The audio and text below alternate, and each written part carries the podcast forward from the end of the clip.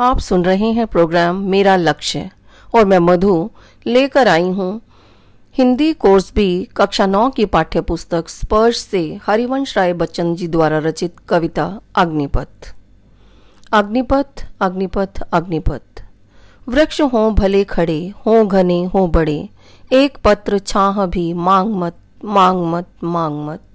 अग्निपथ अग्निपथ अग्निपथ।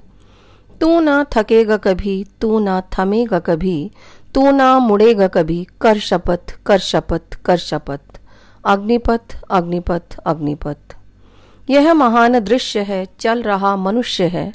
अश्रु स्वेद रक्त से, लथपथ लथपथ लथपथ। अग्निपथ अग्निपथ अग्निपथ।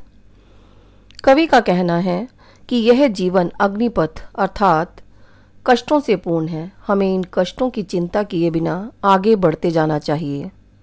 रास्ते में अनेक कठिनाइयाँ आएँगी। सहायता करने वाले लोग भी मिलेंगे। परंतु तुम्हें किसी से भी सहायता की अपेक्षा नहीं करनी है। जीवन में सुखों की अपेक्षा किए बिना आगे बढ़ना है। सुख मनुष्य को संघर्षहीन बना देते हैं। इसलिए कष्ट सहते हुए आगे बढ़ना है। दूसरों की सहायता कमज़ोर बना देगी तुम्हें।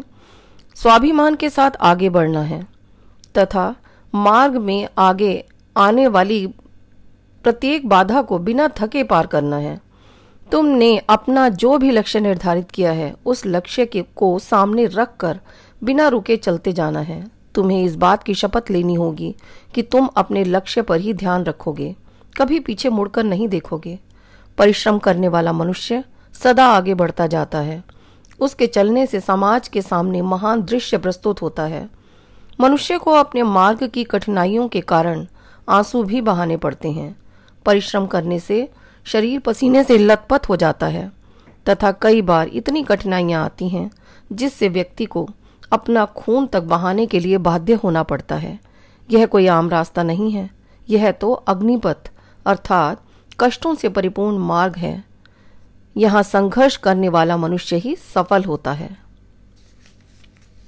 प्रस्तुत हैं अग्निपथ कविता के कुछ मुख्य बिंदु। कवि ने अग्निपथ संघर्ष में जीवन के प्रतीक स्वरूप प्रयोग किया है। जिस प्रकार अग्निपथ कष्ट कारक है, इसी प्रकार मनुष्य को संघर्ष करते हुए भी अनेक कष्ट उठाने पड़ते हैं। कवि का कहना है कि मनुष्य को सुखों की चाह नहीं करनी चाहिए। उसे कठोर से कठोर परिस्थितियों में भी पीछे मुड़कर नहीं देखना चाहिए। उसे अपने लक्ष्य पर ही निगाह रखनी चाहिए। एक पत्र छाहा भी मांग मत। इस पंक्ति का आशय है कि दूसरों से सुखों के प्रति उनसे प्राप्ति की आशा नहीं रखनी चाहिए। अपने बलबूते पर ही आगे बढ़ने का प्रयास करना चाहिए। किसी से भी अपेक्षा रखना ठीक नहीं है।